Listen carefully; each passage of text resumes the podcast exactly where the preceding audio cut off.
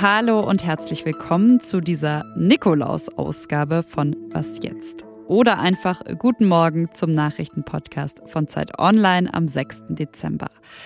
Ein Dienstag ist das, und zwar einer, an dem in Köln der Prozess im Missbrauchskomplex Wermelskirchen startet. Außerdem im Podcast der doch nicht ganz so heiße Herbst. Aber nur so viel, es geht nicht um die Temperaturen im Oktober, November. Ich bin Konstanze Keins und hier kommen wie immer erstmal die kurzen Nachrichten. Ich bin Lisa Pausch. Guten Morgen.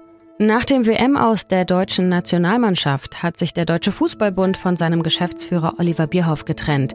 Das wurde gestern Abend bekannt. Bierhoffs Vertrag läuft eigentlich noch bis 2024. Gestern haben sich aber beide Seiten darauf geeinigt, ihn sofort aufzulösen. Mehr als 18 Jahre hat Bierhoff für den DFB gearbeitet. Unter seiner Leitung wurde die deutsche Nationalmannschaft im Jahr 2014 Weltmeister.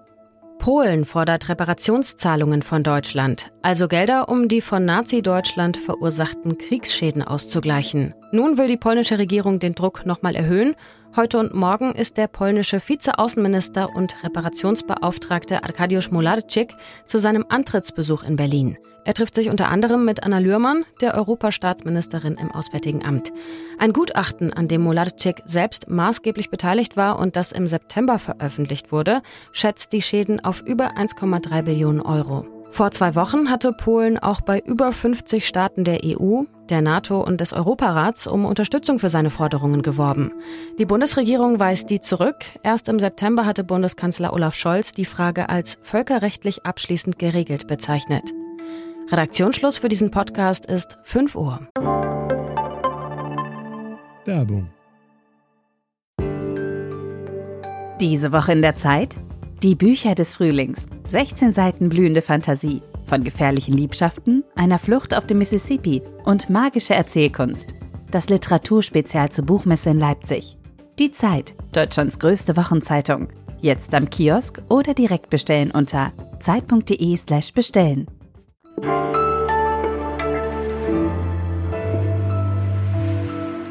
Bevor wir heute mit dem ersten Thema starten, kommt hier eine kurze Triggerwarnung, denn es geht gleich um das Thema Kindesmissbrauch.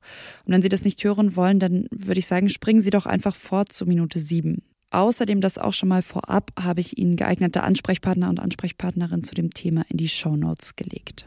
Vor rund einem Jahr, da hat die Polizei ein Haus in Wermelskirchen, das ist in der Nähe von Köln, gestürmt. Und sie hat dort einen heute 45-jährigen Mann festgenommen, der sich jahrelang, nämlich von 2005 bis 2019, als Babysitter ausgegeben und 13 Kinder sexuell missbraucht haben soll.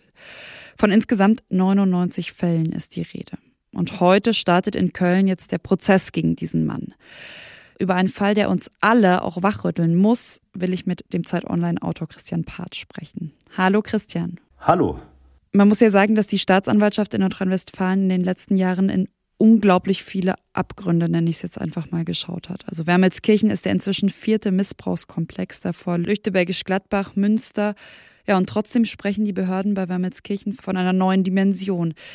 Warum ist dieser Fall und eben damit auch der Prozess, der heute beginnt, mit keinem der vorherigen vergleichbar. Am besten auf den Punkt gebracht hatte das damals in der Pressekonferenz der Polizei, der Kölner Polizeipräsident Falk Schnabel, der gesagt hatte, dass ein solches Ausmaß an, an menschenverachtender Brutalität und dieser gefühllosen Gleichgültigkeit gegenüber ja, kleinen Kindern ihm einfach noch nicht begegnet ist. Und das hat hauptsächlich damit zu tun, wie der Täter, der mutmaßliche Täter, äh, mit seinen Opfern umgegangen ist. Jetzt ist es ja so, dass eben ab heute ein Täter, dieser Mann, Markus R., da vor Gericht steht, aber hunderte Mittäter weiter vor ihren Bildschirmen sitzen.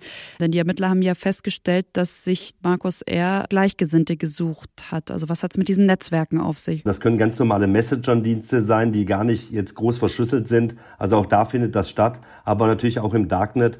Das sind Plattformen, da sind mehrere Zehntausend Teilnehmer oft dabei und in diesen Netzwerken tauscht man eben Bilder, Filme, ruft dazu auf, äh, Kinder zu missbrauchen. Und so ergibt sich dann eben ein riesiges ne-, Netzwerk, das sich dann weit über Deutschland spannt, aber auch weit darüber hinaus. Und das sind diese Netzwerke, in denen auch Markus R. zumindest teilweise dabei gewesen sein soll. Es sind über 100 mutmaßliche Mittäter denen man auf die Spur gekommen ist was aber noch nicht heißt, dass das alle sind, sondern das sind nur die, die identifiziert werden konnten. Die Zahl derer, die man gar nicht identifizieren kann, weil sich ihre digitalen Spuren irgendwo im Netz verlieren, die geht in allen Fällen zusammen weit in die Tausende hinein. Eine Zahl bzw. eine Schätzung, die es ja gibt, kommt von der Missbrauchsbeauftragten der Bundesregierung. Und zwar, dass im Schnitt ein bis zwei Kinder pro Schulklasse von sexueller Gewalt betroffen sind. Ich finde diese Zahl unglaublich und frage mich, was passieren muss, damit Kinder besser geschützt werden können? Also die Bundesregierung bzw. die Missbrauchsbeauftragte, die haben jetzt gerade eine auf mehrere Jahre angelegte Kampagne gestartet, die heißt Schieb den Gedanken nicht weg. Und das ist eigentlich letztendlich das, worum es geht, dass man nicht denkt, es ist irgendwo anders, sondern es ist mitten unter uns. Es ist in der Straße, in der ich wohne, es ist in dem Viertel, in dem ich wohne, es ist in der Schule, in der, zu der, die meine Kinder besuchen. Überall findet das statt. Und dieses Bewusstsein gilt es zu schärfen. Und deswegen ist es im Grunde der Aufruf dazu, genauer hinzuschauen, auch mal nachzufragen, ob da irgendwas ist, wenn man einen Verdacht hat. Und einen Text zu dem Thema von meinem Kollegen Christian Part finden Sie auf zeit.de und natürlich auch verlinkt in den Shownotes. Vielen, vielen Dank an dich, Christian. Sehr gerne.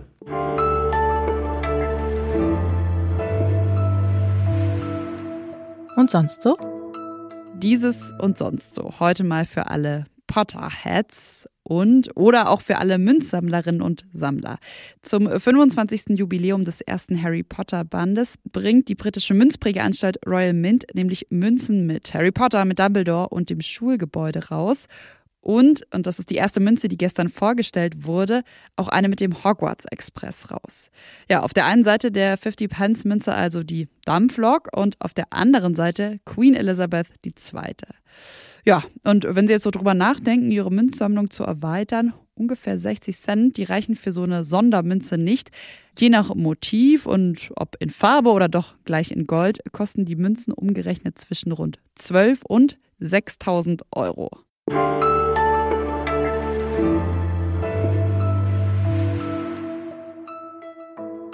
Die Prognosen für den Herbst, die waren teilweise ja ziemlich düster. Der Protest formiert sich auch bei den Linken. Ein heißer Herbst wurde da angekündigt. Reißt die Gaskrise jetzt Deutschland auseinander? Entlädt sich im Herbst die Wut auf der Straße? Vor ein paar Monaten, da hat Außenministerin Annalena Baerbock in einem Interview Volksaufstände befürchtet und Sarah Wagenknecht von den Linken hat im Bundestag zum Widerstand aufgerufen. Ja, aber wenn man sich jetzt so umschaut, dann ist mein Eindruck eher, die Deutschen, die sind doch eigentlich ganz gelassen geblieben. Also gab es doch keinen heißen Herbst. Eine Frage, über die ich mit Peter Dausend aus dem Hauptstadtbüro der Zeit sprechen möchte. Hallo Peter. Ja, hallo Konstanze. Ich habe mal nachgeschaut, 12,5 Grad hat es im Durchschnitt im Oktober. Das sind dreieinhalb Grad mehr als normalerweise um diese Zeit. Aber vom Thermometer abgesehen, wie heiß war der Herbst? Naja, äh, politisch war es relativ kühl. Also der heiße Herbst ist äh, weitgehend ausgefallen. Es gab am 3. Oktober, also am Tag der deutschen Einheit, ein paar Demonstrationen bundesweit, vor allen Dingen im Ostdeutschland. Aber danach sind die Zahlen doch sehr stark rückläufig gewesen. Und das war, wenn man bedenkt, was wir eben gehört haben, was immer prognostiziert worden war, dann doch überraschend. Woran liegt es denn deiner Meinung nach? Denn wir haben ja trotzdem weiterhin den Krieg in der Ukraine. Die Inflation ist zwar leicht zurückgegangen, aber trotzdem spürbar. Also warum diese Gelassenheit? Also es gab auf der einen Seite natürlich die Belastung der Bevölkerung und auf der anderen Seite gab es aber auch Entlastung. Die ist noch nicht bei allen eingetroffen, diese Entlastung, aber die Leute haben durch diese breite Debatte, die wir in den Medien auch geführt haben, schon verstanden, dass die Politik was tut. Und ich glaube, dass das ein ganz wesentlicher äh, Punkt ist, warum der Herbst nicht so heiß wurde, wie er prognostiziert wurde. Es kommt aber noch was hinzu. Also ich glaube auch eine Mentalitätsfrage spielt da eine Rolle. Wenn man sieht, wie bereit die Franzosen sind, sich sozusagen revolutionär zu ereifern und äh, bei kleineren Anlässen auch schon Generalstreiks auszurufen, das ist bei uns sozusagen nicht angelegt. Wir sind doch viel ja, zurückhaltender als die Franzosen. Und ich glaube, es spielt noch was eine Rolle. Ich glaube, wenn man sowas organisieren möchte, also so eine große Demonstration bundesweit über mehrere Wochen, vielleicht sogar über mehrere Monate, braucht man die Unterstützung der Gewerkschaften. Und die Gewerkschaften haben sich sehr zurückgenommen, sehr vernünftig verhalten, würde ich sagen. Dafür gibt es auch Gründe. Ich wollte gerade fragen, kannst du noch ein kurzes Weil anfügen? Indem die SPD schon vor zweieinhalb Jahren ein Konzept zum Bürgergeld, das ja jetzt gerade umgesetzt wird, initiiert hat, das hat die Gewerkschaften und die SPD wieder zueinander geführt, die sich ja über den Vorgänger des Bürgergeldes Hartz IV ganz massiv entzweit hatten. Und deshalb ist schon so, dass die Gewerkschaften, die ja auch sehen, dass die SPD geführte Bundesregierung einiges getan hat, nicht diesen Impuls hatte, Aufrufe von Seiten der AfD und Aufrufe von Seiten der Linken jetzt zu unterstützen. Lass uns äh, doch damit enden, womit wir eingestiegen sind, nämlich mit einer Prognose. Ähm, was würdest du sagen? Kommt jetzt tatsächlich eine geruhsame Weihnachtszeit oder kommt doch so ein Wutwinter, wenn man das aufgreifen will, dieses Wort? Also ich glaube nicht an diesen Wutwinter. Ich glaube schon, dass die, dass die Entlastungen greifen und könnte sogar eher sein, dass die Umfragewerten für die Ampel, die ja momentan alles andere als gut sind, vielleicht nach dem Winter besser werden, wenn die Leute merken, okay, da hat eine Prognose, die die getroffen haben, dass wir gut durch den Winter kommen, die ist auch eingetreten. Das werden wir aber, müssen wir ein bisschen warten, bis wir es genau wissen. Vielen, vielen Dank an dich, Peter. Ja, danke dir. Vielen Dank für die Einladung. Das war's von Was jetzt an diesem Dienstagmorgen und von mir, Konstanze Keins. Wenn keine Mandarinen, keine Nüsse oder kein Schoko-Nikolaus in Ihrem Schuh waren, dann, ja, dann haben wir was für Sie. Und zwar das Update heute mit meinem Kollegen Ole Pflüger und natürlich unsere E-Mail-Adresse wasjetzt.zeit.de. Tschüss, bis zum nächsten Mal.